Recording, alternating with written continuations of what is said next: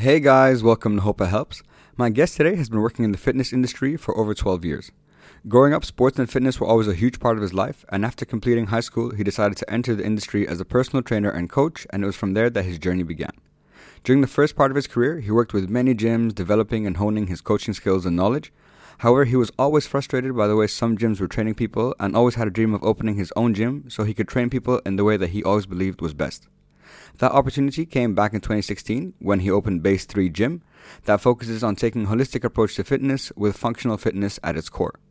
During this episode, we discuss his journey working as a coach and the fitness industry in the UAE. He shares with us his experience in the process of opening and running a gym, and we talk about the importance of taking a holistic approach to fitness, the key factors that play into it, and taking care of, of our health. His experience working in the industry for so long has enabled him to create a community and build a gym that has become one of the top rated gyms in the UAE. His passion and desire to help others achieve their fitness goals have been the key factors that have contributed to his success. And so always remember that there's a lot more to fitness than simply just working out in the gym. Please welcome to the show the owner and founder of Base 3 Gym, the awesome Mr. Craig Harriman. Thanks, man. Thanks for having me. Thank you for your time. I really appreciate it. How are you doing today? Very good. It's uh, good to be on the receiving end of the questions and asking the questions for a change. Yeah, I was actually on uh, one podcast recently. The episode hasn't come out yet, but it was such a different, such a different experience because the host usually you want to like manage the conversation, but it's fun to sometimes just sit back and you know, Yeah. be, uh, like answering questions. And Yeah, so I'm on. looking forward to it. Yeah, yeah. So it's awesome. So Craig, uh, me and you met thanks to our good friend Tarek. Tarek he was actually he was actually here earlier. So Oh, no yeah, we were talking about it, and he gave me some more insight into yourself and your background. Nice. But before we get into all the gym related stuff, why don't you give everyone a little bit of background about yourself, Yep. and we'll take it from there. Uh, so I've been in the UAE for 17 years. I moved here when I was still in school. Went to moved over with my family. Um, left school, got straight into the fitness industry, and I've been in the fitness industry in the UAE now for 13 years. and that's all. I've done. Just fitness my whole life. We grew up on fitness, and it just kind of became the natural path for me to get into as a as a career. And then uh, opened a gym that I'm currently running now is Base Three. We own a gym down in JLT, which is a strength and fitness. Uh, I can't say classes, a, a training sessions based program that we run out of JLT. And Okay. that's currently what I'm doing now. Interesting. So you mentioned you so you grew up here for the last little the last part of your life, Mm. and then you were, have always been passionate about fitness. Where does that come from? Is it your family has always been really sporty, or it's my my, uh, my dad was in the in the military, and we literally grew up following him around the gym. So we'd be like little kid, like ten year old, following around doing circuits in the garage and stuff. So we Oh, just really? literally grew up on fitness. We used to go running with him on family holidays and stuff. So it was just being ingrained into us since we came. My brother's a personal trainer here. I own a gym here. My wife's uh, well, she didn't grow up with that, but it's just in our family. It's just always been something that we've always done. yeah, yeah. um, and I and it became a thing for me. It became very satisfying and very rewarding to give that to other people. Like I just grew up on like how fast can I run, or how much weights can I lift, or how many pull-ups can you do, and just always the challenge of being involved in in trying to push yourself with fitness. With fitness, yeah. And then it just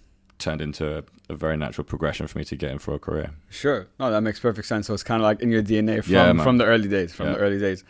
And uh, so when you went to university, were you studying anything fitness related, or what did you do uh, when you went to? University? I didn't go to uni, finished school, um, did a uh, my certificate in exercise science, which was just like a college course. And then did that, and then just got straight into to working and opened the second the second ever Fitness First in the UAE back in like 2000. It must have been six or seven. No way. We were part of the team that opened that one. There was only one. So there weren't, there weren't many gyms here. When we when we first got into training here, there was like nothing, man. There was a couple of Fitness First had just opened up, and the type of training that we do now, which is best described as CrossFit training, mm. didn't exist. Yeah. There weren't like there was no rings or bars or coaches or anything. We just kind of self taught. And I did this. It took me a year to get my certificate in personal training, and within like literally three weeks of working in a gym, I learned more in those three weeks from hands-on experience than I did from the the, the course, course. itself. Yeah, man. Yeah. And so were you? So you want? Did you want to always start as a coach? Was that always the the progression that you wanted, or did you have other ideas once you once you started entering the industry? So Uh, when I was a kid, all I wanted to do was join the military, just follow my dad's footsteps. I just wanted Okay. to join the Marines. And then when I turned 16, ironically, I failed the fitness test to get into the military. And there was more to it than that. I think it was like a psychological thing of I didn't actually want to be there. I was intimidated by the experience, whatever. So then I left and I was 16. I was like, I have no idea what I want to do with my life. So I came back and to Dubai and had a, like a couple weeks off where I just sulked and wondered what I was going to do with myself.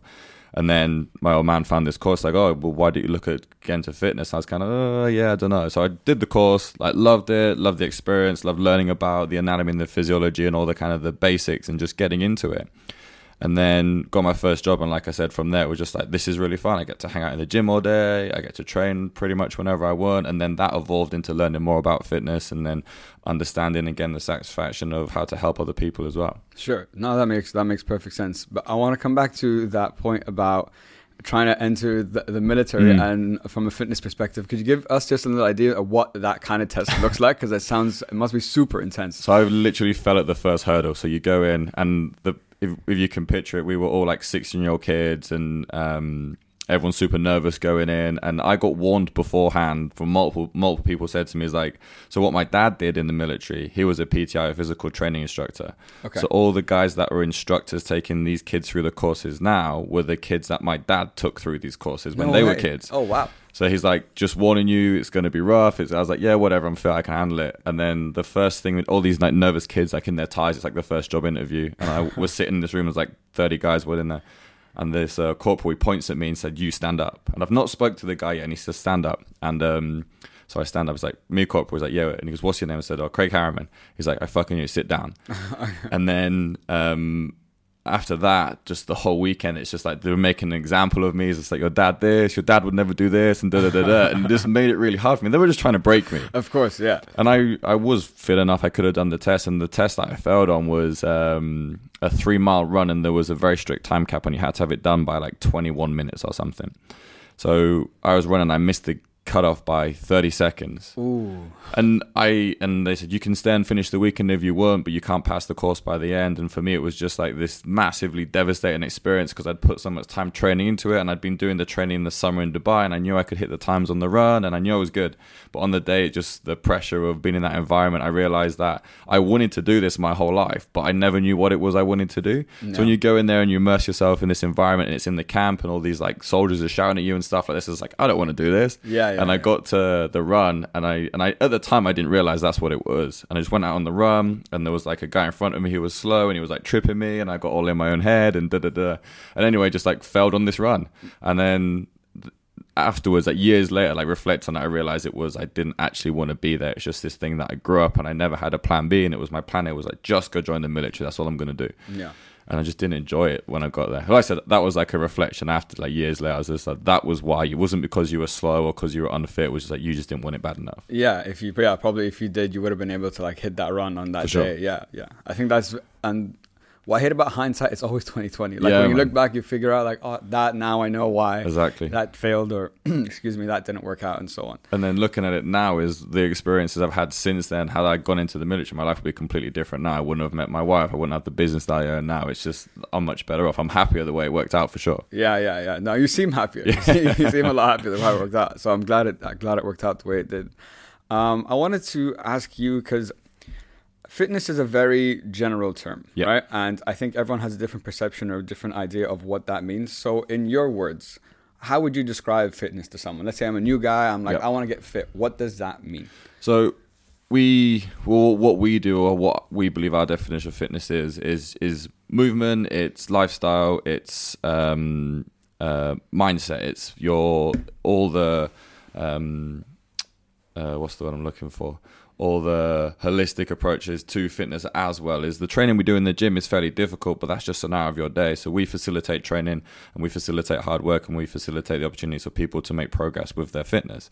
But then outside of that as well is you've got to consider like what's your sleep patterns like? What's your nutrition like? Um, how are you de-stressing enough from work? And take all these other facts into consideration. And that's what we try and the message we try and relay with base 3 is that yeah, is we want to be like a lot of gyms say it's the best hour of your day. Come in like have the best hour of your day there. We want to be the best thing about that person's life, want to improve people's mm. life by affecting them in other areas as well. And the fitness industry itself is this huge thing, and there's so many options. You've got different types of classes like personal training, um, running clubs, cycling, hiking, all these different things. And going to the gym's actually a very small piece of that. Like what we do and the fitness industry, this huge circle is well, like if it's a pie chart, like a very small piece of that pie chart. And within that very small piece, the type of training we do, we're one of like a thousand gyms that do a very similar thing. So the training itself is a very small part of it and it's not really unique what Okay. we try and differentiate ourselves, how we try and differentiate ourselves is the care and attention that we put into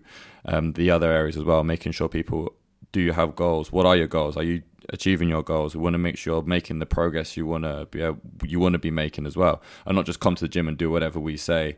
And we had this conversation with all our coaches before. It's like, why are we different? What's different from us and uh, all the other gyms? It's like we genuinely care. Like we really, so we have team meetings and we talk about, oh, this person's not in the gym this week because he hurt his ankle, or this person we know is away for two weeks, and all these factors that we care about the rest of people's life as well. So I, that kind of doesn't answer your question entirely, but I just think for us is we want to look at fitness as a, a full picture, not just like that hour of gym going to the gym. Yeah, and I think that's a very interesting point that you mentioned because for me, for example, I've been training for now for the last few years, and I always so I've been as consistent as I can be going to the gym four times a week. But what you said really resonated with me because it's the all those other areas that I think I've been either lacking or I'm not paying enough attention to. You know, things like sleep, things like nutrition, and when you go to the gym and you put in a good workout, you feel like, yeah, I feel like I've done enough. But over maybe at the beginning when you're first starting, you'll see really big results. But when you've been consistent for some time,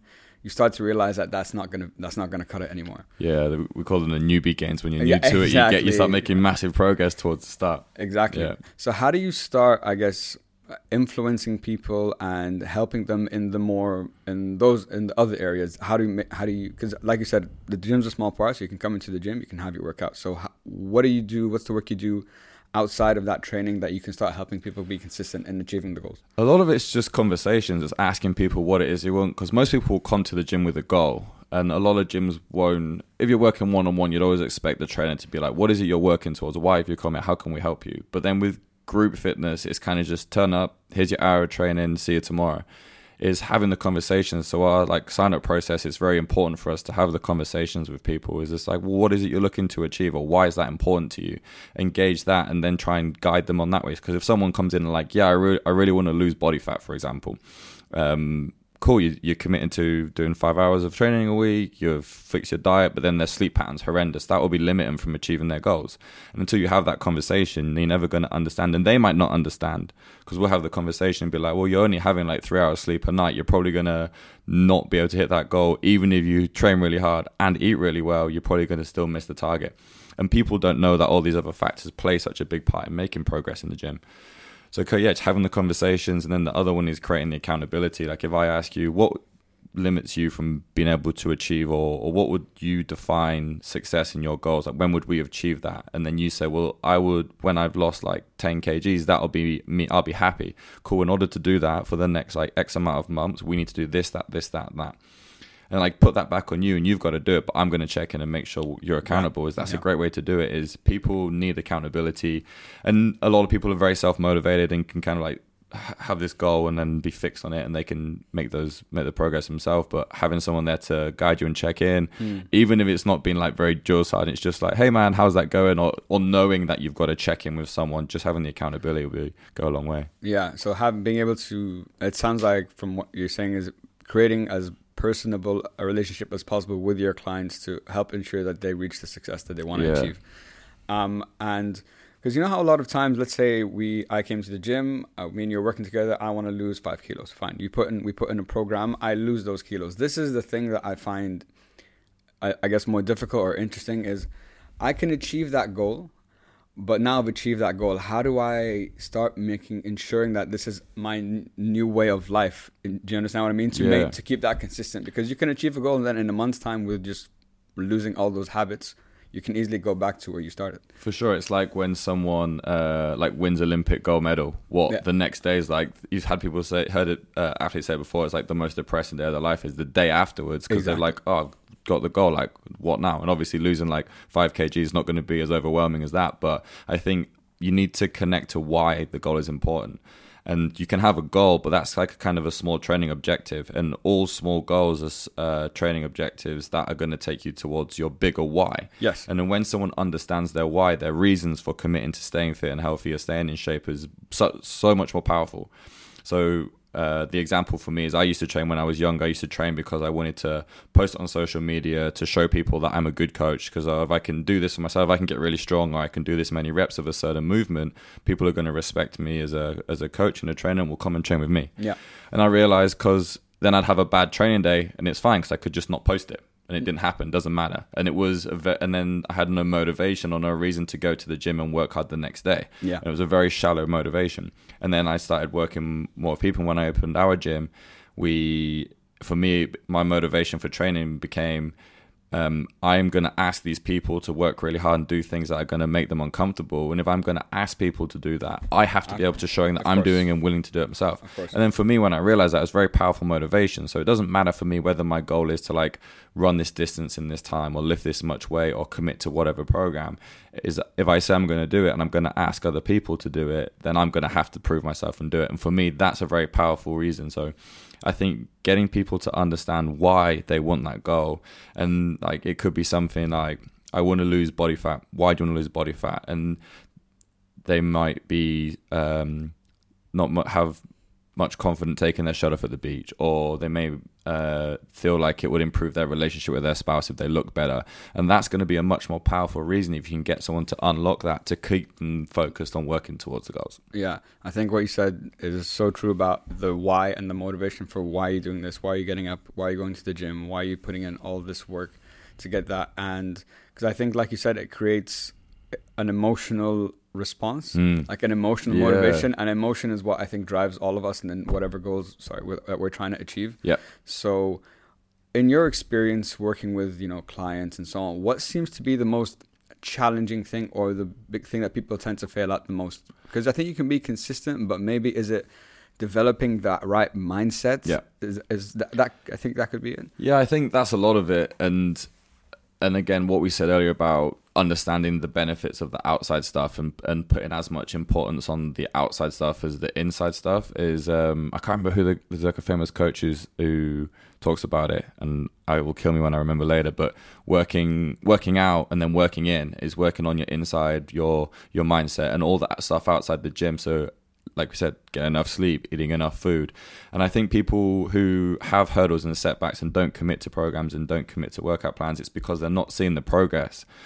Um, so then other areas, like say, if I'm not sleeping, I'm not going to be improving my performance. And then because they're not improving performance, they put it down to the gym or they're not working out or the program's not working. So they change to something else versus committing to the hard work and staying focused on the program and, and giving it enough time to see change and then improving these other areas of their life as well. That'd probably be the biggest one. And I think a lot of that comes from, again, people not understanding is as fitness professionals, you know, well, this matters, this matters, this matters.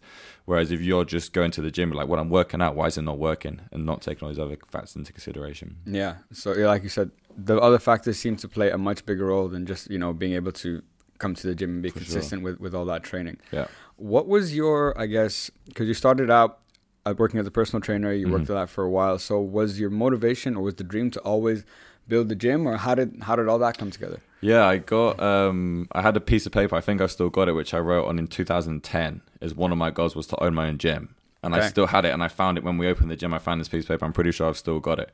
Um the I always did want to own my own gym and I think it was it comes from whenever I've worked in gyms previously, I've always been limited by like the hours of operation or the type of equipment or there's always something that stops me from being able to train people the way I wanted to train people. So I'm like, whatever I own my own space? I can do whatever I want in that space. And I've worked in great gyms before, but maybe like they didn't have access to this. Like we couldn't run at certain times, or we couldn't uh, do sled pushes, or the pull-up bar was too short, or something. I'm like, well, if I think this is the right way to train, I'm going to create the right environment. And again, that was all. Those are all physical examples, but then even just having the creating my own space in terms of the environment of having people that want to train and want to work really hard um, in a very motivational and secure environment, a safe place for people to come and push themselves is when I thought about opening a gym, that's what I really wanted to create. And that's why I envisioned like when I own my space, it's going to be a space that people are going to love and come and throw down and have a great time doing it.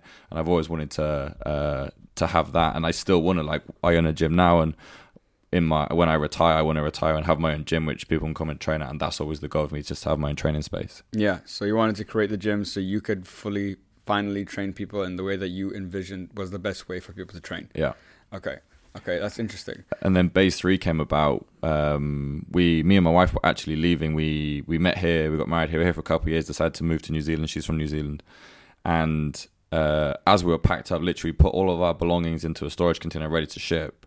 And a couple of guys from the previous gym I was working at, they didn't believe that we were leaving. Like, yo, are you actually leaving? We're like, yeah, we're leaving. We're gonna be gone in three months. Da da da. And then they said, "Oh, what if we put some funds together and you stayed and um, opened this opportunity? We like the way you train. We don't want you to go. We don't want to train with someone else. We could set up our own thing and you can stay and do it." So, um, then raise some capital to open a gym, and that ended up becoming what we've got right now. Oh wow, Mm. that was a quick, that was Literally. a quick switch. Yeah, and we were so focused and we were set. We were looking at we were going to go back to New Zealand, open our own gym, like a small space. We are already looking at like things on like the equivalent of Property Finder in New Zealand and trying to find a spot for us. And then, then and then we we decided to stay. and We're like, okay, we'll open a small facility. It'd be like a couple of years, and and then we'll head on with our journey. And then now we're like on our fourth year now, and we ended up with a big facility, and we've got a big membership base, and and it's just grown into this thing, which is great. And it's but but the the stress of being a business owner in Dubai, obviously. Is yeah, Yeah, you've got to ride that wave. yeah. You definitely have to ride that wave. Yeah. Uh, one thing that I realized uh, during quarantine, and I spoke about this with another uh, fitness coach on the podcast, was, you know how um, you could like. Uh, either rent some weights, you know, Mm. from the gyms, just you know, because you can't work out at the gym and stuff like that. So I was looking, I'm like, let me go buy some weights, and in my mind, I'm like, how expensive is it? Would it be to buy a 25 kilo plate, plate of iron? In my mind, it didn't make like it was nothing. Then I was looking like there's some companies that dude. it's like a thousand five hundred for like a one twenty five kilo plate. Like, what's going on? So how was the what was your thinking behind like when you're opening the gym, the type of equipment you needed? How was Hmm. that experience of actually opening that gym? It was. We were very fortunate. I've heard Okay. horror stories of people like being delayed three, six, nine, twelve months. Um, and it's more not based on the actual physical setting up. It's more like licensing and, and held ups there. So we were very fortunate. We opened three months after the date we originally decided we were going to open. So that's not too much of a delay. I've heard people like were eight months, twelve months. So we were very fortunate. Um, the things that were were hard, like the equipment, ordering the equipment stuff wasn't the most expensive thing. The type of gym we've got is very free weight based and a lot of open space. So there's not too much equipment in there. That wasn't the hardest part to swallow. The hardest part to swallow was like all the small things they sting you with. So it's like, oh, you've got to go and do an acoustic test, and that's going to cost you ten thousand dirhams. I'm like, what's an acoustic test? It's oh, it tests vibrations in the building. Like, sure.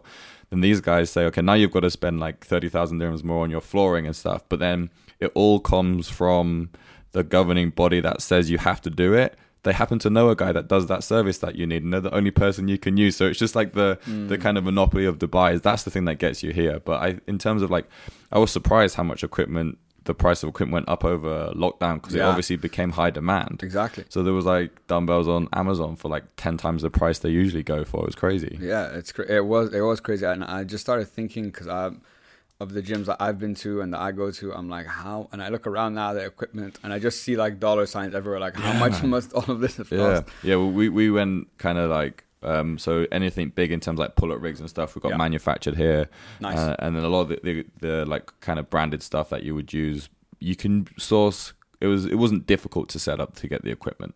okay, That wasn't too bad. that wasn't too bad. Okay, one thing that um that I was thinking about, I think with any business or particularly in the gym, is putting the right team together to make this successful. So Oh yeah. So how did you think about? Because I said you mentioned that you was a couple people that you were working with or like had worked with in the past, and they were the ones who were like, "Let's set up a gym together." Mhm. So how did you go about building that team? What does that team look like now? Walk us through that. Yeah, we so you when you listen to like stories of people forming teams is you always want to they always say the same things like make sure it's a person you get along well with make sure it's the right fit for the for the team or the right person for the job versus finding someone who's got the right skills. You always want to hire good people. Yeah. and we've always done that. We've always like whenever we've interviewed people or we've brought coaches into the team they've always been a great fit for the team and got along really well and just felt like they were the right person for the job. And then as the as it goes you understand that or maybe they're the right person but then their their skill set's not what we need right now and uh, we need to evolve or, or move on. And you have we've had a higher turnover of coaches than we ever thought we would.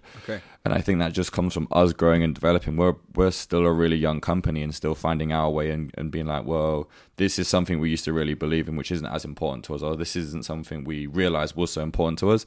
So then trying to evolve the team to a point where it everyone is gelling and everyone's vibing with your values and everyone's on the same page is difficult. Yeah, for sure. And I, I can't remember who said it, and it was like it's a 50-50 chance whether you get the right person for the job. And I'm sure that goes for all industries. Is like when you Yeah. you hire someone, it's just like they're either going to be a rock star and they're going to fit exactly with you, or it's going to be like, oh, this person's not quite right. Yeah. And then the whole like hire slow and make them um, jump through as many hoops as possible to make sure they're the right fit. You almost feel guilty doing it because you've got this great coach with a lot of potential, and you're like, oh, can you do this? And please send me this. And now you've got to do this, and you make Mm. them jump through all these hoops. Yeah. But then eventually you need to, right? Because if you're going to go through all the effort of bringing someone on and going through that process, you have to make sure they're the right fit for the team. No, hundred percent. And in your so uh, in your in your gym, what does the interview process kind of look like? Are you looking for, like you said, I think personality is super important. Are they going to gel with the team? Because I think at the end of the day, you're people working with people, so you want to work with people that you like and that Yeah. can get along.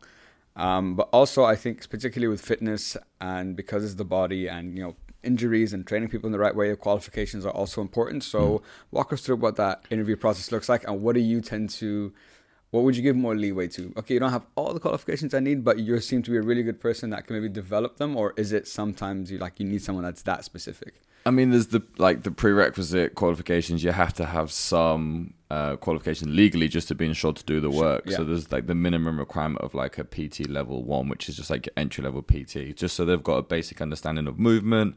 Um, but that's really not important to us. Like we don't care if you've got the right qualifications. It's your experience, excuse me, and then your people skills is far more important. And the last couple of coaches we've hired is we've hired them because we've asked them what their strengths were, and they were like, "Oh, it's my people skills," and they're great coaches with a lot of potential. Um, but it's just their ability to interact with people. Like I said, it's a person industry, so how well you can communicate with someone. And as I was saying earlier, is probably the most important thing for us is how we can have that good conversation with someone to make sure everyone understands what that person wants. Whereas you could be the most experienced coach of all the pieces of paper, but you may not have, be able to have a conversation. Or when we do group training, so to be able to stand in front of a room and command the respect of 15 people in a very loud environment is also very difficult. So you need to be quite a charismatic person. Of course. So definitely the people skills over the qualifications. yeah. So people skills tend to be the first thing. For sure. For sure. Yeah. Yeah, and and uh, like you said, is you can teach someone the skills, but if that person's not the right fit for the team, it's never going to work. Yeah. And I th- I find with training and especially the environment we try to create is one of our values is better every day and having a growth mindset to always be willing to learn and being humble enough to know that you have to learn more and trying to make sure everyone within the team is in a learning environment and contributing towards that learning environment so we're all growing together and that's not necessarily just fitness stuff either that's like um, your own personal development and your own people skills and trying to grow that way too Yeah, hundred percent. And I actually I wrote that down that you know better every damn day because that's uh, so there's a book that I read called uh, Atomic Habits yep by James 1%. Clear. One percent every day, Yeah. and that's like my thing on LinkedIn. So when I said when I saw that, I'm like, okay, we think me, Yeah, and, me and. Greg think the same way for sure because it's like you said, it's super important not just from a professional career perspective, it's also from a personal perspective Yeah. that you want to just improve every day and learn from others. So how has the gym from day one till now we're like four three four years later you said down the line now almost how has been like the evolution of the gym what have been the biggest changes that you've seen is it how, how do you felt at the beginning how do you see it now Yeah. Uh, I mean, everything you think is important, not everything, but most things you think are really important when you start and you and you, you go through is like, we have got this process like down, we've done this, we know exactly how this is going to happen. Didn't even matter, or you didn't even use that. Or all ideas you have at the start where it's like, we want to do this and we want to do this. They're great ideas, but you just realize that when you open up is your time is pulled in so many different directions that things that you think would be really important you can just have to dismiss and put to the wayside like one thing we really wanted to do and we're a very small team and we always have been is have like um printouts that we can give out monthly for like nutrition advice or uh, tips on stretching or mobility work and just have handouts that people can just take one and it's a read. And we thought yeah that would be a super easy thing to create every month. But then when you think about it like yeah you've got a template but someone's got to create all that information every month and we're a very skeleton team. It's like that became a thing that's a nice to have but not super Not important. yeah. when we were opening like this was one of our main things that we were going to spend time on. So Yeah. and then it becomes now it's it's the importance of um having procedures and policies in place. So if you onboard someone and you have all like a man, you can say, "Cool, go and read this," and then come back and we can start your onboarding. Yeah, Realize that's more important, and all the exciting stuff like writing programs for people and teaching classes is we're actually pretty good at that. We don't need to put a lot of time and effort into nurturing that. We're terrible business owners because we come from a fitness background, mm. and that was the thing when these guys approached me to open the gym. I was like, "Yeah, I can do that for sure." And we had this whole plan, and then I realized that I got offered this position or the, the, opportunity that I've got now because they enjoyed my coaching style or they appreciated me as their coach. But then I'm been expected to like run payroll and get people's insurance and all this stuff and learning all these things. And prior to opening the gym, I had a really good couple of years because I was just a coach at a gym. So I spent a lot of time growing as a coach and learning and studying and spent a ton of money upskilling myself. In the last three years, I haven't done any of that upskilling there. Mm. But then my business vocabulary is huge now because I'm like balancing P&Ls and all this mad stuff, which I never thought I'd be doing. But yeah. then that's kind of become the thing that we realize the importance of this. And we always want to create an environment which is motivating and in- inspiring and, and safe for people to come and train. And you realize that you can do that regardless of who's in the gym. Like we open the gym with like 50 we sold out we gave 50 original like uh, memberships away to the first 50 people that signed up like honorary members for life. And we filled that out like immediately. We had such a great following from the start. And a lot of those people aren't around right now but that doesn't change who we are. So we opened the gym and our values were this. And they've evolved but they're pretty similar. But there's a completely different set of people in the gym now. Well so like 50% different set of uh, people in the gym now because Dubai is super transient. Yeah but from day one, what we wanted to do to, to now, it's still the same. Like the plan's still the same. Create a safe training environment for people to work hard and have a good time. Yeah. So the the core identity of what you guys wanted to create is still there, but now it's just like you said, Dubai is quite transient. Yeah. So different people come in and out, and there's so many gyms around here. It's it's ridiculous. Like every year, I don't know, you probably know the numbers, but yeah. I, I hear about like 10, 20 new gyms that open every year. And oh, like, at least where's the space for, yeah. for all this? It, it did. There was a time when we opened. I think we got in there just at the right time because I think about a year after the afterwards, the type of training we do, that specific CrossFit gyms, that was the highest there's ever been, and then a bunch of those have shut down in the last couple of years.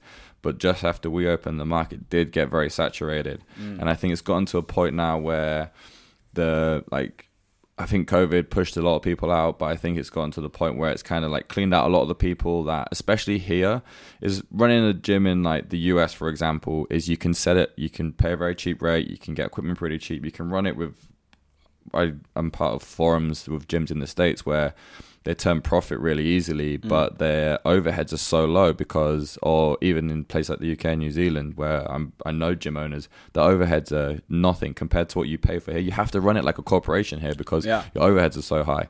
And then for us, it's about running a business versus I don't get to enjoy the coaching side of it and the and uh, interacting with people as much as I thought I was going to when I started it. So that's kind of like when I retire and have my own small gym in New Zealand, I don't have to worry about making all the money to yeah, be able to yeah, keep the lights on. It's more just that I can enjoy the training side of it. Yeah, it sounds like you prefer the coaching side more than like the business. Hundred percent, yeah, for sure. and then uh, uh, there's people will say you like some people should just be coaches and stay coaches, and everyone wants to go and be own a gym because it's the next progression. And I'm I'm exactly that type of person. I was like, yeah, I want to do my own training in this space. I'm going to open my own gym. And it's like, well, now I have to do all the business stuff, whereas I never wanted to do the business stuff. I love the coaching. I love being on the floor, coaching, helping people, writing programming, and that's what I love about it. Yeah. Would you prefer if someone could, there was someone that could just run, you know, run it like as the CEO, or more, more from like the strategic side, 100%. and then you just take, you just like manage the entire what the gym is and how it works and yeah. the coaching and the training. Do totally. Yeah. For sure. And I'm sure there's people like um that would be doing stuff. And it takes me so long to do all this stuff. And i'm not even very good at it. Whereas where i all my strengths and my experience and my passion is coaching and, and writing programming and, and and the kind of like business and development side of that not just delivering the coaching but understanding how to write scalable programming which is revenue generating but i spend a lot of my time working on business stuff which is not a strength of mine. Yeah exactly. But yeah you got man you have 24 hours in a day. Your time's going right. to be split and pulled in so many different ways especially if you're the business owner of the gym but you love the the, the coaching For side sure. as well. I can imagine that it does take away from the time that you'd like to be spending doing those other Absolutely. things. Um, in terms of, because what I've learned in my experience speaking to coaches and speaking to people in the fitness industry and athletes, training is such a personal thing. Like each person has their own needs, has their own type of body type. They have to eat a certain way. So how do you? Because you said something interesting about scalable programs. So how do you create a scalable program that is s- super customizable to each individual? So we run group sessions and we have a group program, and I definitely do not believe that one program will, is the right fit for everybody. So if you have a room of ten people, what the programming is for that day will probably be right for maybe twenty percent of the group. So like two people in that group, Mm. this is the program they need to make to achieve their goals for the day. So what we try and create with the group program is enough variance with enough repeatability to prove that it's working to cater to enough people's needs whilst being very broad, general, and inclusive. So enough doses of strength training, enough doses of energy system training like cardio aerobic work, enough doses of core work and accessory work to make sure everybody's getting kind of like the bare minimum of what everybody would need across this uh, week or two week span. Sure. And we plot all that into eight week cycles, which have a slightly different theme. So for this week, there's going to be a slight bias towards doing more strength work, for example, or there's going to be a slight bias towards doing more cardio work. Mm. And that way, we're still ticking enough boxes that it caters to a, a mass group. Majority, yeah. Yeah, but then the, uh, again, this is a group service, and if you look at the value of a group service, is you're always going to pay less for a group service. So you're trying to offer this really high value product in the program that ticks enough boxes, but make it more affordable by turning it into a group model. I see. Okay. I think the most effective way to train is definitely working one on one. So we offer we do group classes, but then we also do um, individual training or personal training. An individual program would be you're going to come into the gym and I'm going to tell you exactly what you need to do based on what your goals are, but also your strengths and weaknesses. So we'll do an assessment and be like, cool, you're lacking here, you're strong here, we need to work more on this, and we'll this is what your program looks like. Yeah, yeah. And I definitely think that's the more appropriate way to go. A bespoke program based on what you're trying to achieve would be far more successful than a group program. Yeah. And what it comes down to is, are you motivated enough to do it on your own? Because if you turn up and you go, I'm going to book in for the six o'clock session, and there's going to be 10 other people there pushing as hard as me, and my friends are there, I'm going to go and have fun doing that.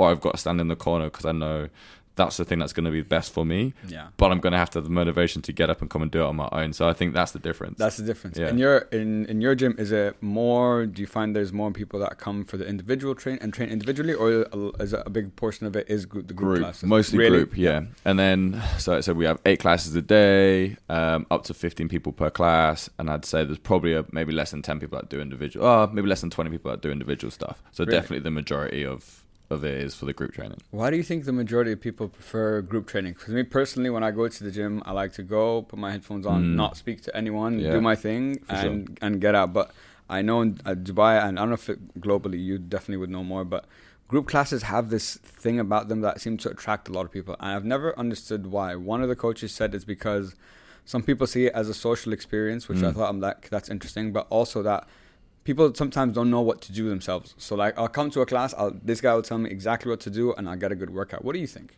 I think it is the social experience. I definitely think what, what one of our uh, pillars, so base three, the three, and if you see our logo, it's got a triangle and it's an equilateral triangle, and all points are um, the there's three points of a triangle. So the three, I'm trying to visualize it now. Is um, I might have it open, And I- then- I had open here somewhere. our three things were performance, which is training in the gym, lifestyle, which is all the other factors outside the you go. gym, and then community. Um, There's no, I know what it looks like. I was just hoping other people could see. no, so other people can see it. Ah, there you go. So then the the three points were performance, lifestyle, and uh, community, and these represent training, which is the performance, lifestyle, which is the sleep, nutrition stuff, and community, which is the social engagement. Mm. And then for us, is we've always strived to, and we've been commended many times for having a strong community, and it's people want to come in because they make friends in the gym, or they want to push against people in the gym, or there's Mm. mo- it's motivating training next to someone who's going to work as hard as they are, and that'll motivate you to train a little bit harder. Yeah. And again, it's that accountability. If you don't turn up and the next day your friends are like, where were you yesterday? Why didn't you come and train? Mm. Yeah. Versus if you're going to the gym on your own and doing it by yourself, is you don't have that. So you've True. got to be very disciplined to do it. And like That's I said, true. doing an individual program is far more effective for your training, but you have to be very disciplined, and not everybody is. So it? it's kind of like that fun social thing, but also having the motivation to be able to go and do it on your own. Yeah, no, for sure. I wanted to come back to uh, you mentioned because you guys were you got into you guys started the CrossFit thing quite early before you know kind of CrossFit exploded Uh-huh. like all over the all over the UAE. Yeah. So what are the why has CrossFit become such a, a hot like topic like with gyms and stuff? I've never personally understood it because it seems like it's a lot of weights, but it's fast and whatever. I don't know. I feel like, but my, this is just my perception of it, and you can please correct me if I'm No, wrong. It's I, I don't know. I just feel it's more hectic than it needs to be. If if you get what I'm saying. Yeah, I agree. You know what I mean? And I agree. And there's a lot of different like iterations of CrossFit. And there's like if you go to we are a CrossFit licensed affiliate, but we don't necessarily do CrossFit in our programming and in our group classes we create a very similar system, but we have different priorities to. I mean, the definition of CrossFit is uh, functional movements, uh, constantly varied functional movements performed at high intensity across broad time and modal domains, which is the definition of CrossFit. So, by definition, if you're doing anything that has different types of movements and you're keeping varied training, you're doing it with some intensity, which is loaded, or doing something quickly, and then um, you're technically doing CrossFit what what separates a lot of gyms is the quality of the coaching and the mentality behind the coaching. CrossFit gets a really bad rap sometimes because it's like just go as hard as you can and fast as you can and exactly, slam your head into a wall. Exactly. Which is not. It is wrong, but it's not not not what CrossFit yeah. wanted to be. But then if you look at the original programming of when CrossFit designed, it wasn't like that. It was like you do maybe you're just going to do squats today, just heavy back squats, or you're just going to go for a run, mm. um, or it might be something where you're doing like loads of pull ups and burpees and doing something really quick and really hectic. So it was designed to be different intensity can be it can be loaded it can be doing something fast it can be doing something long mm. so i think it's just been people get hold of it and they want to do like crazy stuff all the time and we do crazy stuff in the gym we have a session on a friday and it's we were trying to push it as the hardest workout in dubai okay but then we'll do two days a week where we do really easy training to offset that because it's all about balance. And if you try and go hard every day and be really hectic or overly hectic, like you said, you're going to end up injuring yourself. Exactly. Um, and you're gonna and one of our values is longevity if you get hurt you're not training you can't train for as long you're not going to make the progress you want to make in the gym so uh, we try and approach things with a little bit more balance. Uh, safety is important to us. Moving really well. We've got very qualified or very experienced coaches that have really high expectations when it comes to movement.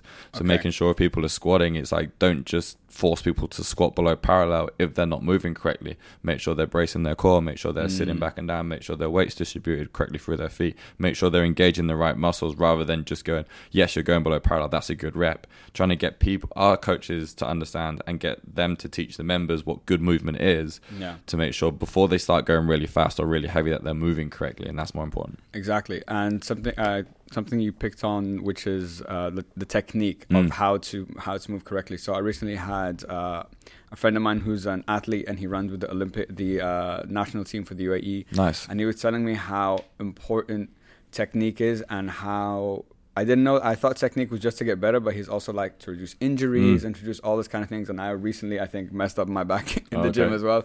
So why is tech why the fundamentals always the most important things to get right? Is it because of those things or is it just so you can also not just injury but also push yourself as much as you as much as you can? Yeah well it's, it's all those things definitely. I mean injury prevention is probably the most important one. If you have a faulty movement pattern even with running if you're um, when you run, you should be running in a certain way, and the let's say each foot should pass through a certain path. If there's a weird deviation from that, you're adding extra movements and using mo- movement or muscles to do that movement that you shouldn't be using, mm. and that will create overuse injuries. Or if you're doing squats and you haven't got part of your body is not strong enough to hold you in that position, and you default to a different movement or a different movement pattern, that's going to create injuries because over time you're going to create a stiffness or a tightness where there shouldn't be a stiffness or a tightness. So it's definitely that as well. Um, I think there is an element of efficiency. So, if I, for example, if I have really horrible running technique, it's going to be more tiring because it's going to become more taxing because I'm I have to put more effort into cover more range of motion than I need to. So, if I was going to like run 5k of really horrible technique, or I was going to run 5k of really smooth, easy technique, I'd be more efficient, and that would allow me to improve my performance more um, because I'm not spending energy wasting it into bad movement patterns. I'm just being absence movement, being efficient. So definitely is a performance element to technique as well. Yeah, yeah, hundred percent. And one thing that I was thinking about is, is it important to um, consistently be changing up your workout? So for me, for example, I've been on the same program for about three years, and in my mind, I was like, okay, as long as I'm improving, as long as I'm getting stronger, this seems to be working for me. But I also hate cardio mm. with a with a burning with a burning passion. But I know, and I've been learning, and recently I'm starting to understand how important that is because in my mind I'm like, oh, I'm lifting a weight. Why cardio is not going to help me lift this weight? But if I'm trying to make a run, it's definitely going to help me. So, yeah, what's your I guess mentality or mindset behind like all that kind of stuff, like cardio and changing workouts and all that kind of stuff? I guess it depends on the goal because so one of the principles of CrossFit is constantly varied, and it, and from like an untrained eye it would look random, like oh why are you doing this today? That has nothing to do with what you did yesterday. Yeah. And the principle behind it is the body wouldn't adapt if you did the same thing over again.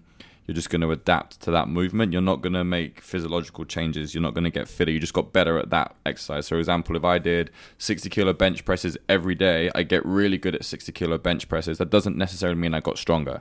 Whereas if I did like bench presses and flies and push ups and use different exercises, I would get stronger across a, a broader range of movements and I would likely improve my 60 kilo bench press.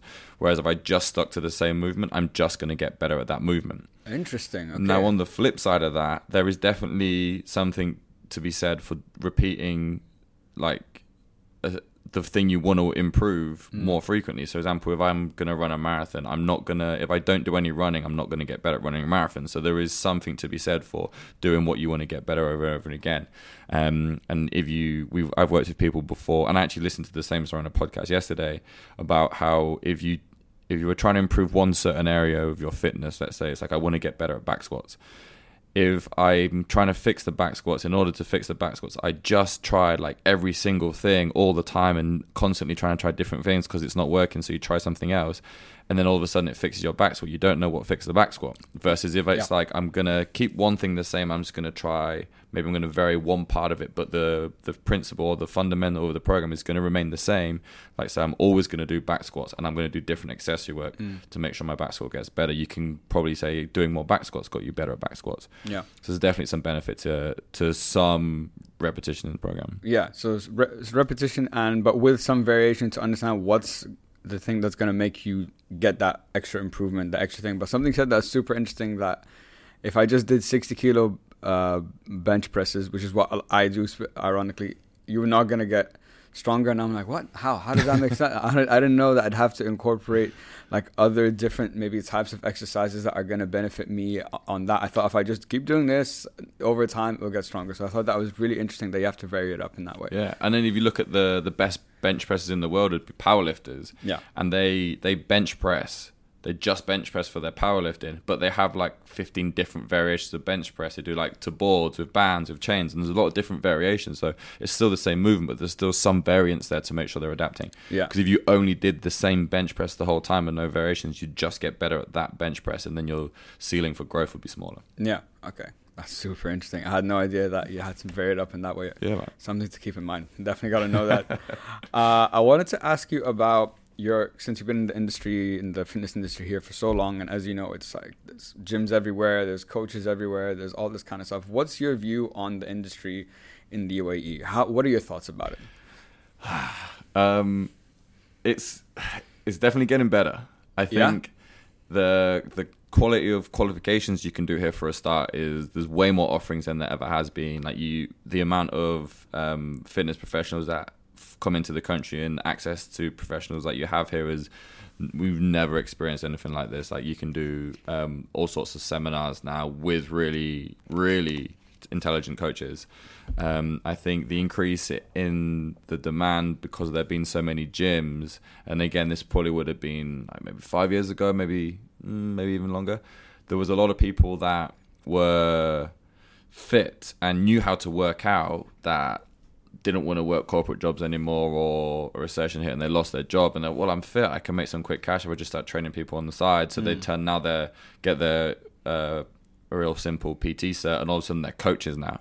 And then we all get painted with the same brush. Like I've been doing this for 13 years and I've spent thousands and thousands of dollars on my education and experience and hours of practicing how to train people safely and this guy's been doing it for two minutes and he paid like a thousand dirhams for his certificate and now we're both coaches Yeah, yeah, yeah. so it used to be a lot like that. And I think it's gotten better. I think it's almost like those guys didn't survive, and I think lockdown flushed a lot of them out. Um, the whole COVID scenario, and I think the more experience, or the better coaches, for lack of a better word, will survive. And the, the cream will rise to the top, if you like, because people will slowly start to become more educated and understand that this guy doesn't actually know anything. And it really grates me, and I shouldn't bitch about this, but there's when you see people that have like huge followings on social media Sure. And they they they look the part and all their branding's awesome and, then you see their clients move or you see the way they move it's just like you move horribly. And Mm. it may look like yeah they're just doing a squat what's wrong? But then their feet are turning in their knees are all over the place they've got really poor movement patterns and it's just like you clearly don't know what you're doing but yet people are listening to you.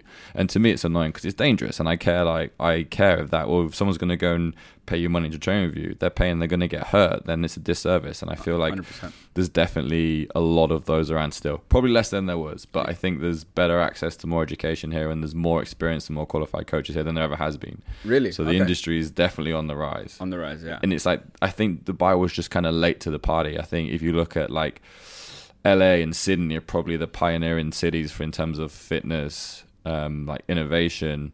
Dubai has quickly caught up, like in typical UAE fashion, has quickly Yeah. caught up to that. And the this is like I said, there's been some really interesting seminars that I've attended here of people that you wouldn't get most places in the world. Yeah. Is uh is I feel the fi- everyone in the fitness community here kind of knows each other. Was that was that yeah, true? It's very yeah. tight. Yeah, It's it's, a very very. tight. Is it is it large? Is it small? It's large, um, but I think it's it's a, it's it's a big. There's a lot of people and there's a lot of gyms and there's a lot of coaches, but I think it's a very small community. Okay. Yeah, I think you're like one degree of separation from anybody here. Yeah, like I like I know of people that I've never met that I could go and speak to tomorrow just because I know they're in the same circle, even though I've never spoke to them. Yeah. I mean, look at us. This came through Tarek. That came Yeah, through yeah, exactly. athlete. That uh, from Madden Nutrition. Sorry. So Yeah. it's like you can definitely. And one thing is, I really appreciate being here in the fitness industry. Is I've had like a gymnastics coach, a weightlifting coach, a nutrition coach, all these different things. Um, I've got friends that are physios. I've got friends that do all sorts. I've got friends that are sleep doctors. I've got all these con- uh, connections that I've made here because it's such a melting pot. That if I was just in like my hometown in the UK, I'd probably maybe know like one physio. So being here has become such a hub for fitness and a global hub that there is that melting pot of a lot of different um, experts that you do have access to. So that's kind of cool. Yeah, yeah. That's I think one one thing about like you said, it is a melting pot and you do have access to quite a lot of people in different areas of talent and expertise and so on, like like you said correctly, like physio, sleep doctors, all that kind of stuff. But one thing also about Dubai is like you said, it's a large community, but it's also quite small. Mm. And I think, especially when I, in my in my mind, as a coach, like your your credibility is super important. Yeah. Especially in those kind of circles, because if you're in that industry, you need to be a credible source. Otherwise, people are gonna and people who know, like yourself, who understand what a real coach is and what coaching is, are gonna, are gonna be able to sniff you out pretty Yeah, quickly. yeah. Yeah. I definitely think so. Um, and I'd like to see that happen more, and I'd like to see customers be more aware of like I feel like people come to our gym who have been at other gyms and they're doing like squats, for example. I'm like. And then, oh yeah, I went. I've done this at this gym for two years, and they come in and they've got really bad movement patterns, or like they're like borderline. It's dangerous to watch them move, and we're like, oh, like, Oh, oh, yeah, what are you doing?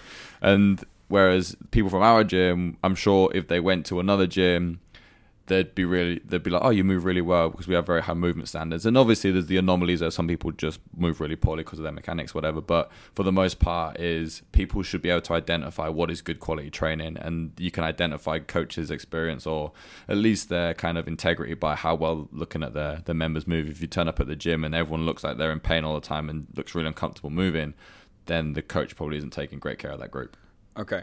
So let me ask you this question. So you're a coach, so and you have all the experience, so you could sniff out or you could tell who's a good coach, who's a bad coach, right? So before I get, there's two questions. So first, what makes a good coach in, in your words? What do you, what do you define as a good coach? Just care. Care. you've just got to give a shit. Like Yeah. if you if you care, you'll invest more time. You'd like, especially when you're doing group stuff, is it's really easy if you've taught like four hours in a row and your fourth hour, someone isn't doing something 100% correct just to be like ah it's good enough and move on because you don't care enough. Whereas like all of our coaches were like nope stop fix that. Like try a little bit harder. You can do better than that and push to get more out of people. And that just shows that if you've got coaches that'll do that they'll probably follow up with you if they haven't seen you for a week. They'll probably check in and make sure you're sleeping and your food's on point and you're probably going to make better progress. You'll be safer and you'll be able to train for longer and be healthier. So i definitely just think it's that. Coaches that care. Coaches that, that care. that's and it's hard to know when you're getting into a relationship with a coach if they care. But that's what I would say makes a good coach, someone who Okay. genuinely cares about their the people they're working with. Okay. So now let's flip it and look at it from a client's perspective because like you said, there's coaches everywhere and they say like he'll have a PT1 certification, but you've invested thousands of dollars and you have a much higher level of certification. But I'm a customer, I don't know, I want to join the gym. What advice would you give me when I'm starting to look for a coach that, I, have, that I haven't met before? How sh- what should I be looking for? Don't be fooled by their Instagram page, first thing. But I think that goes for all industries. Yeah. Is like fitness industry is very visual, so people want to blow up their Instagram page and be like six pack out Mm. and loads of followers, loads of likes. Is don't don't be fooled by that. Like a lot of people who I think the best coaches aren't the ones that are flaunting themselves all over Instagram. Um, the better coaches are ones that are talking about their customers on Instagram, for example. Um, better coaches, it's your initial interaction. Most gyms will allow you to come for a trial. Most gyms, or if you get in Yeah. contact, you're a genuine lead, you're actually interested. Or most coaches will offer some sort of either trial or consultation. And I think that's the only point you can gauge it because someone could be like BS in their Instagram and making it look like they're authentic as hell, but they might not be. And likewise, someone may be really poor on social media just because they're not tech savvy, but they're a great coach. So you shouldn't judge that. Get your first interaction through either a trial or uh, a consultation if it's a one-on-one coach and then just how did they make you feel during that session? Did you believe that they had your best interest at heart? Did they care about what you were saying? Were they listening to you? Like i've really enjoyed this because you've been asking really great questions and i can tell that you're listening if you went to a pt and they you were like my goal is this and like okay cool and what can time can you train? Mm. Versus you were like oh my goal is this and you're like okay well if your goal's that then we'll probably want to look at doing this. Yeah. how, how can you do that? And how do they make you feel? Do you have a good connection with that person? Do you believe that they have your best interest at heart? Yeah. and you can get that from a group environment as well. If you have a trial at a group environment did you was it just turn up jump into class or did they check cool have you got any injuries what's your training experience are you okay with this hmm. bathrooms are over there like let me know if you need anything if you feel comfortable in that environment then give them a try Yeah. And do you think, uh, because what I think is also super interesting, so someone at your level as well, and people like even athletes who have all the experience and the ability to coach, they also have, oh, they also have coaches. Yeah. Which I think is super interesting. Why is it, do you have a coach yourself? not currently but i had before many times Yeah. So what's the reason, so what's the reason that a coach has a coach? everyone needs accountability, right? And there's what we are talking about earlier with like if your goal is to lose five kg and your and the reason you want to lose five kg is to look better for your spouse, then you need someone to help you lose that five kg. If you're a coach, you might you're you might have the same training goal, or it might be like a business coach, for example. A lot hmm. of coaches that I know and respect have business mentors as well as fitness coaches as well, and there's always someone better than you. There's always someone that knows a little bit more than you, has a bit more experience, and it's just we need that accountability as well. It's like I've got a, a a mentor and accountability coach that I have to submit business metrics to every week to make sure I'm doing my work on time, and that comes from I sort this guy out because it comes from me wanting to get better at running my business. So I've got someone who's got a bit more experience in that field that can help me guide me to working towards that. Same way you would for a fitness coach. Okay, oh, that's that's actually no, that makes that makes a lot of sense. And something you've said a couple of times today, which I think is super important, is the accountability, man. Mm-hmm. It's that being accountable to yourself, but also, like you said, when you have a mentor or you have a coach, it just like doubles down on that because Yeah. you know you have those lazy days. And Yeah. stuff. And one thing, this is something that I've been thinking about, and I personally don't know the answer to, but maybe a coach can give me a bit of more of advice.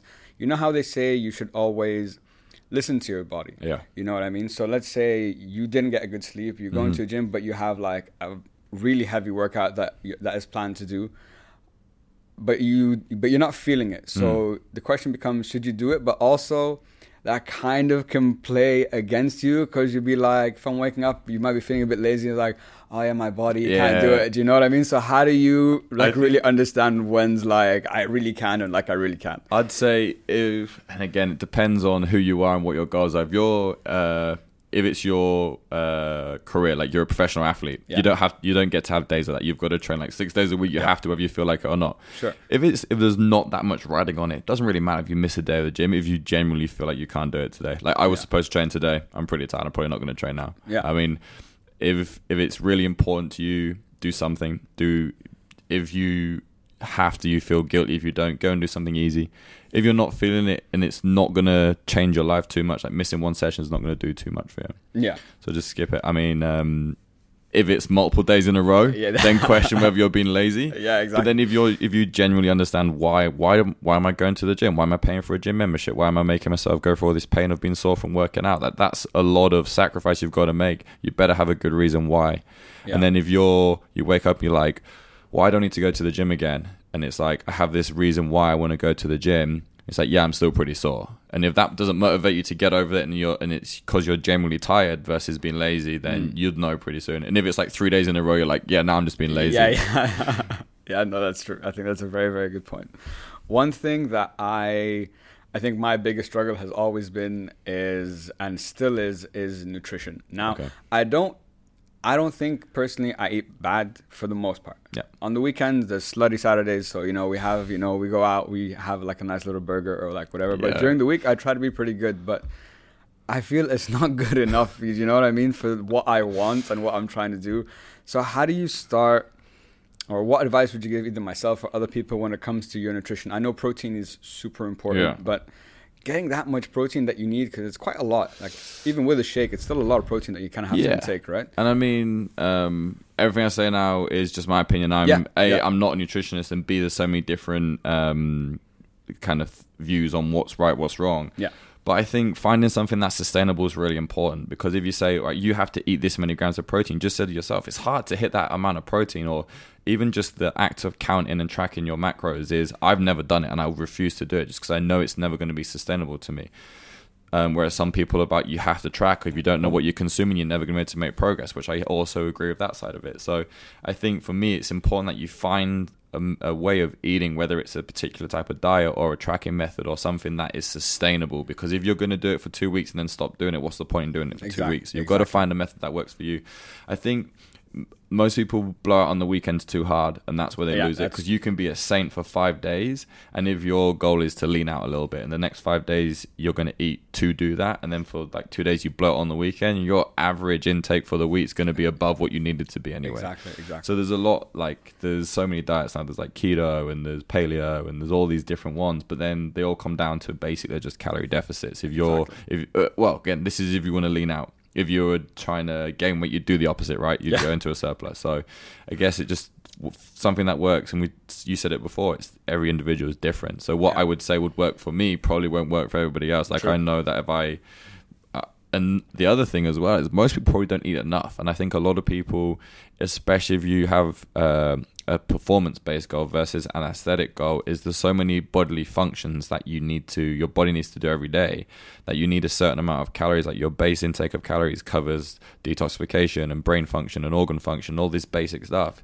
That costs my body like whatever arbitrary number like 1500 calories a day just to do that. Then i've got to be awake for 16 hours and i've got to exercise so i'm now i'm talking like 2500 just to get through my day it's actually really hard to eat that much Yeah. so most people probably undereat and if you're not ticking off all these bodily functions you're never going to recover from change you're never going to make progress so one of the biggest mm. mistakes i see people make is not eating enough because they go too restrictive I see. but again i'm not a nutritionist don't quote, don't me on that No, that's fine. But it's actually super interesting that you said people eat too little. I always think I either, because I can go a day like, okay, I haven't had much food today, and then like dinner, I'll have a decent meal. But in my head, I'm like, I don't know. I still feel like I ate too much, or maybe I'm eating too much of the wrong things. But I don't know. I think it's just it's just a learning process. The popular one at the moment is intermittent fasting. That's been around for a while, where people Yeah. eat between a restricted time window. And again, it's the same thing. You're just restricting the amount of time you have to eat a day. Versus Yeah. if I could eat all day, I'm going to eat more. But Yeah. if I can only eat between two and eight p.m., the chance I'm going to eat less. Yeah.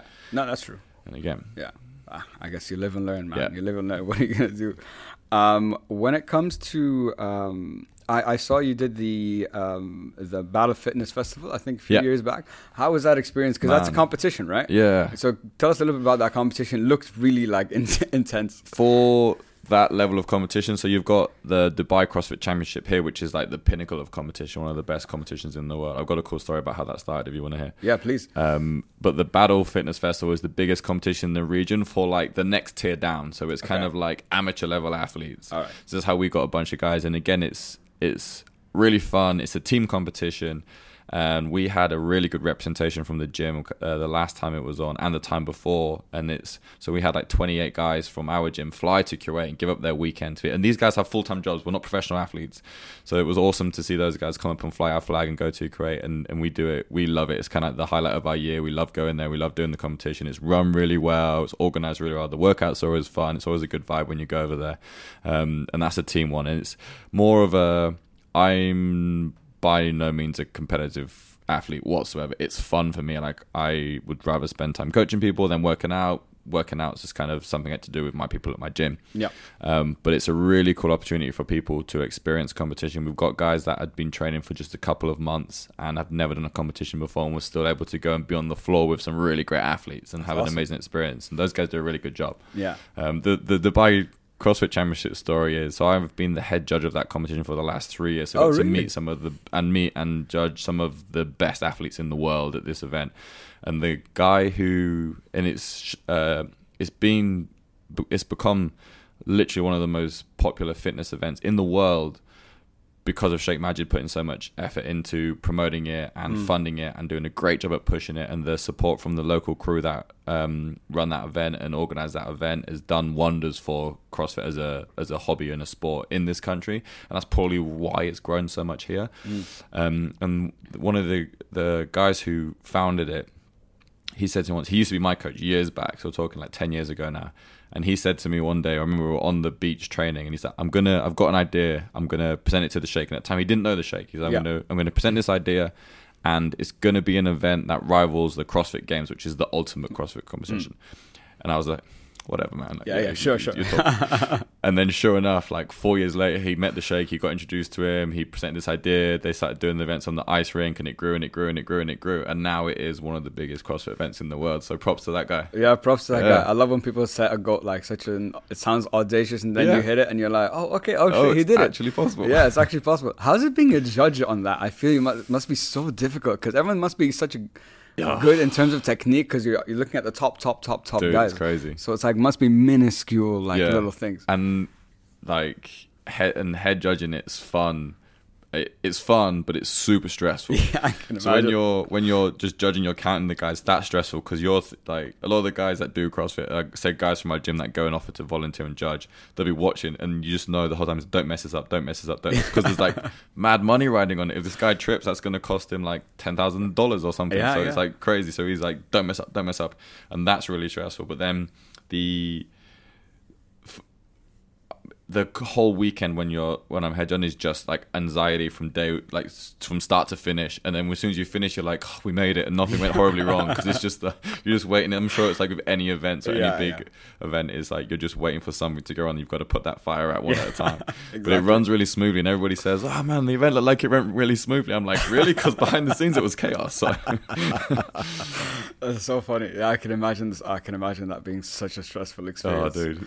Well, congrats for making it happen, man. Well Right, done. yeah, well the, done the on you. team's strong as I run a very small part of it, and I'm very lucky to be involved in it, and it's an amazing experience to be able to do that. But then there's like I'm like the head of one team, there's hmm. another guy's the head of another team, another guy's head of a team, and it's just a, it's the same organizing team every year, and it's just become a very good team. Yeah, yeah. So they're not doing it this year because of COVID, COVID, so hopefully makes next year it comes back bigger. Yeah, that's awesome. That's awesome. Hopefully it does. Hopefully man. it does. I saw. Uh, I was speaking to Tark earlier, and he told me you did this uh, like the, this breath work with a guy called uh, Benoit something. Yeah. yeah, and he and He lives right here. Really? Yeah. No way. He's over the street from you. no Yeah. way. And he's he's he's the guy who teaches the the Wim Hof method. Correct. Right. So how was? Oh, dude. So I've watched his like Wim Hof on like podcasts, Yeah. and I've heard about thing, and in my mind, it, I listened to it, and I've seen like the success. I've seen so many videos of people, and it's worked. How was that experience like, Dude. for you? Is it? I feel it just changes your mind of what your body is capable of just by how you breathe. crazy it was crazy i so my wife emily she's really into she got into the wim hof stuff but she's all into like this kind of breathing work and movement and mm. and health and i was like oh i'm gonna do this i'm gonna take her and it was kind of a surprise thing i didn't realize it was three hours long so I was like, look, I'm sorry, it's three hours long. If you don't want to get it, I understand. She's like, yeah, I've got a bunch of stuff to do. I, I won't make it. So I was like, okay, I'm going to go because I want to meet the guy anyway. So I kind of set up for her. Okay. But I'm gonna go because the guy seemed super interesting. So I went, and he's just like this Swiss dude, just like super chilled, like doesn't really like make a big deal about being there. We're just in his garden over the street, literally in his villa, and he um he's like, oh yeah, what, should we do some like stuff? Over So we start breathing, and the two things that really hit me, uh, Mm. and it's a three-hour workshop, and this guy's amazing, I'm telling you. And the first thing we did is you, you exhale all of your breath. So you breathe out completely and you hold it for as long as you can. And I was like, I'm looking around the group and there's like nine other people there. I'm like, yeah, I'm like, the people are pretty fit, but I know I work out, so I'm probably pretty good at this. I probably got good like cardio. I can do this. I lasted like 20 seconds, then 19 seconds. I was Really? the first one to like put my hand up. And he's like, put your hand up when you need a breath, and I'll show you the time. So it was 19 seconds. I was the first one to stop, and all these other guys were like up to a minute. We go through a bunch of breathing, breathing drills for 15 minutes. We do the breath test again. I held my breath for two and a half minutes. What? Yeah, In 15 minutes. went from 20 seconds to two and a half minutes. That's incredible. It was crazy. Wow. And you go through all these like Wim Hof breathing drills and and all this mad stuff, and then you're like your fingers are tingling, and the guy's just like guiding you through it. It's like your hands might feel a bit numb, your feet might be tingling, your face is probably going a bit, you're a bit lightheaded. That's okay. Accept it. Da da da. da. I was like, wow. I was blown away. I could not believe it. The difference it made in 15 minutes. It was crazy. Yeah. And then the next one was we do the ice bath. So we get in the ice bath, and everyone you're supposed to do two minutes on your first go.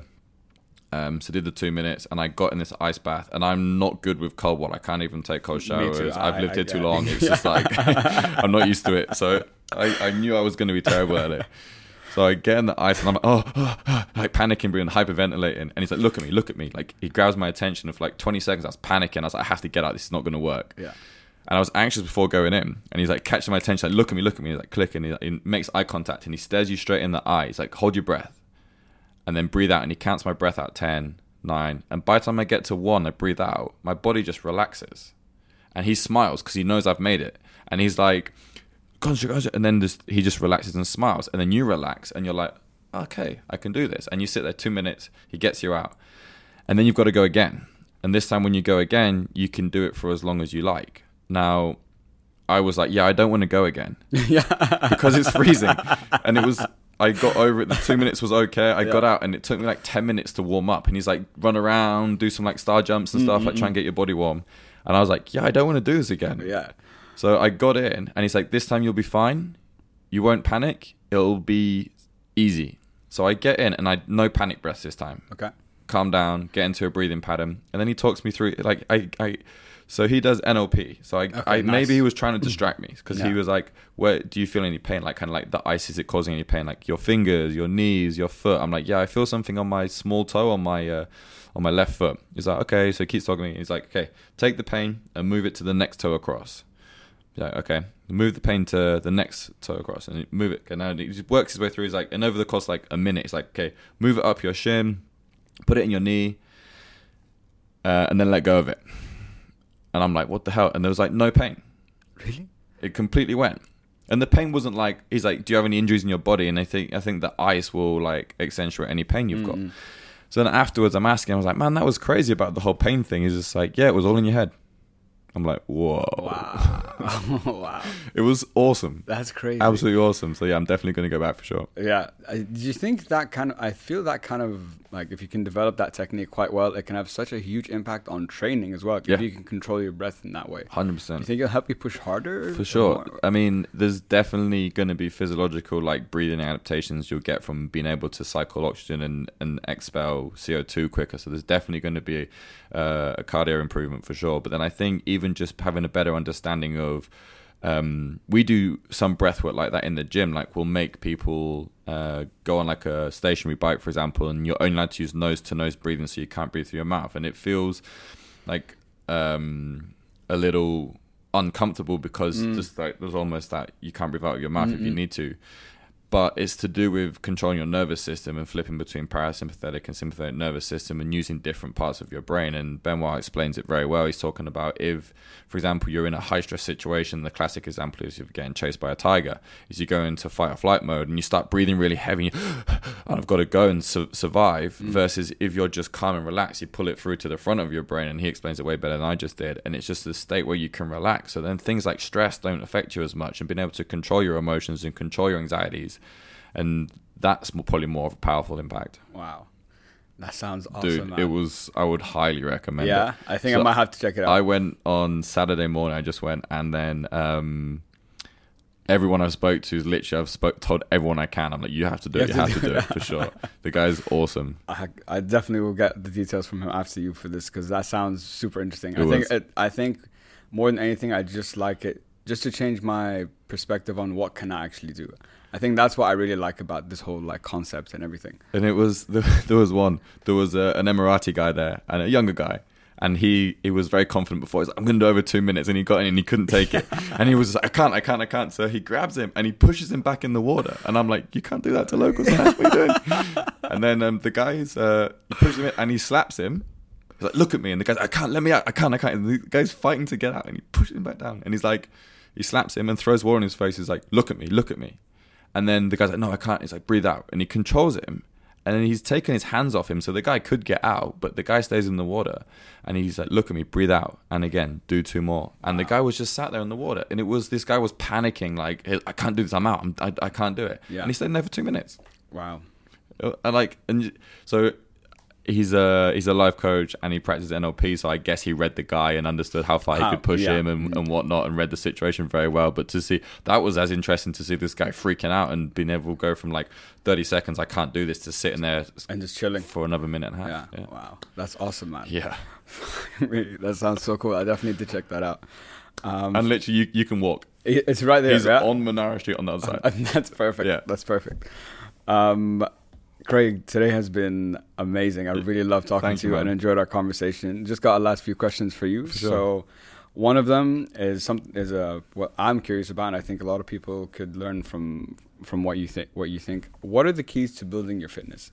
Is it purely because when I think fitness, I think cardio. That's all I think about. But Uh-huh. maybe I'm thinking about that wrong because when you talked earlier, you talked about how fitness is a much more holistic thing about Yeah. nutrition, about sleep, about training. So, what would you say are the basics or the key things to, for anyone to start building their fitness? I think there's definitely uh, it's it's everything, man. So you've got to. I think any good training program will involve some sort of cardio training, some sort of resistance training, so any type of body weight or or weights training, and then movement practice. And what I mean by movement practice is just either mobility or flexibility work. So taking parts of endurance programs, of strength programs, and like a yoga program, and taking the parts of that that are beneficial to each individual would probably make the best well-rounded approach to being what I would call fit. Fit, fit, But I definitely think it depends on what the person's goal is. If you want to be, and I say fitness, I just mean working out. So Sure, if you yeah. if you want to, if your goal is just to get insanely jacked and really strong, then fitness for you would probably not be loads of cardio work. So you Yeah. probably do more weightlifting. Yeah, yeah. But yeah. For me, it'd be make sure you've got um, some sort of endurance piece, some sort of strength piece, and some sort of movement or mobility piece in there. Okay. And Yeah. I think for the most part, you'd be you'd be sweet. Yeah, I think I think that's that's great advice, and I definitely need to start incorporating the other things that you talked about, like uh, definitely mobility and flexibility. I'm literally like a fucking rock. I have nothing. I can't move, can't do anything. So that definitely needs to add some of that stuff. Um, and what's your vision for the future? What would you like to accomplish in the next five years? Is it with base or what? What, what are your goals? Um, I want to take um, what we've created with base or or similar to what we've created with base online. I think there's definitely so when we opened base, we wanted to have a thousand members, and that was an arbitrary goal. We're like, we just want to grow to be a, a thousand people, and that was never for like because that would make us so much money. It was always to have maximum reach. Yeah. And then you're limited unless you're online. And now it's so accessible to get online that I'm like, we need to get online because then we can reach more people. So we've started a program uh, which we're kind of like betaing at the moment in the gym, which we want to take online, which is more of a competitive fitness, like more of a CrossFit program that I want to be my full time gig. I want to be able to, in five years, be able to sit on a hill in New Zealand in my house and then just program for people online. And, Yeah. and, and I'll always be in fitness. Like, Yeah. even if I end up doing like corporate, which I could never imagine, I'd always have some tie to fitness. Some fitness, yeah. For sure. It's, just what you love, Yeah. just what you're passionate about. No, Yeah. that makes perfect sense. And why don't you tell everyone about uh, the podcast as well? For, Oh. for guys who don't know, Craig also has a podcast. Yep. So tell us what the base podcast is all about and what's your vision for it. We we are we've run 86, 87 episodes. We do an episode a week, and there is, we have a health and fitness podcast. So Okay. we're basically just trying to have conversations with people in and out of the industry that can add value to our membership uh, ideally, which is the, the members of Base Three, and we want to grow that and turn that into something that has again a bigger reach. Is Bigger reach, yeah. is we w- we want to I want to impact as many people as I can, but I think if you cast the net too wide, you're going to be limited to how much of an impact you can have on a certain people. Yeah. So we want to we want to grow the podcast and we want to grow our online presence and we want to grow base, but we want to make sure that that connection to people is always quality. Yeah. So really targeted to that the communities that you're reaching out to and the ones that you want to help influence and impact. Yeah, for sure. That totally makes sense, man. I wish you the best of luck with it. Appreciate it. Uh, Craig, this has been an amazing conversation, man. Thank you, man. Thank, thank you for your time and for coming on the podcast. The question I always ask every guest at the end is, what is a message that you'd like the people to take home with them today? Just look after yourself like especially now when you talk when you look at what's happening with the world is um you just need to look after yourself like do some sort of physical activity make sure you're eating well what you consider well and getting enough sleep like you look after your body and your body will look after you Uh, I love that. I really that sounded like so that. cheesy as i was saying i was like don't go there but no, no, no, I It's like that. Remember that. Craig, thanks so much for your Thanks, time. man. brother. I really appreciate it. Guys, to everyone, thank you so much for listening. Really appreciate it. And as always, hope it helps. Peace.